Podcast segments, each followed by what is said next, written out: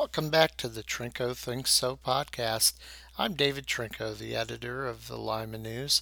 I want to share this story from hanging out with our youngest daughter recently without all those hassles of the older children.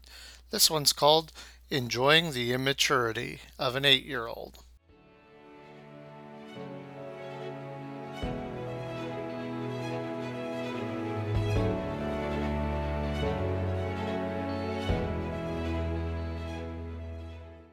We danced together outside the store.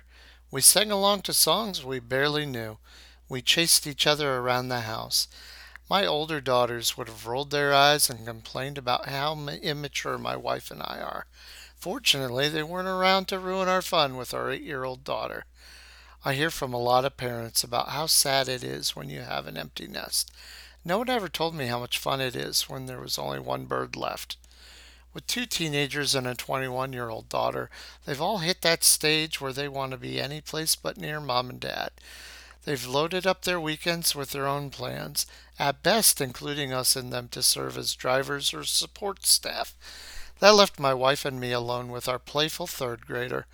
We've traded a full house for one wild card the last several weekends. We don't get to see the world through her eyes when her older sisters are around. All she wants to do is be more like them, which means growing up too soon. Her language straddles the line between sassy and disrespectful. Her free time is spent staring at devices.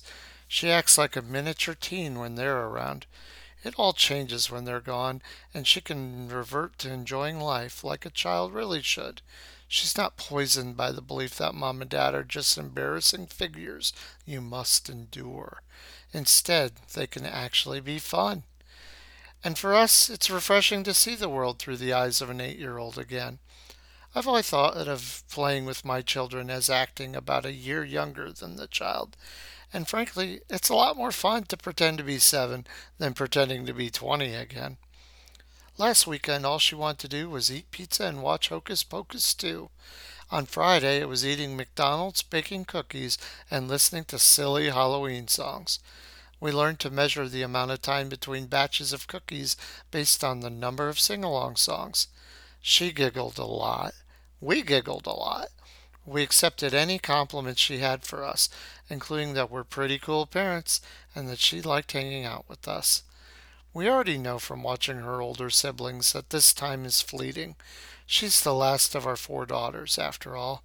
She'll grow closer to her friends and farther from her parents. That's the natural transition for children.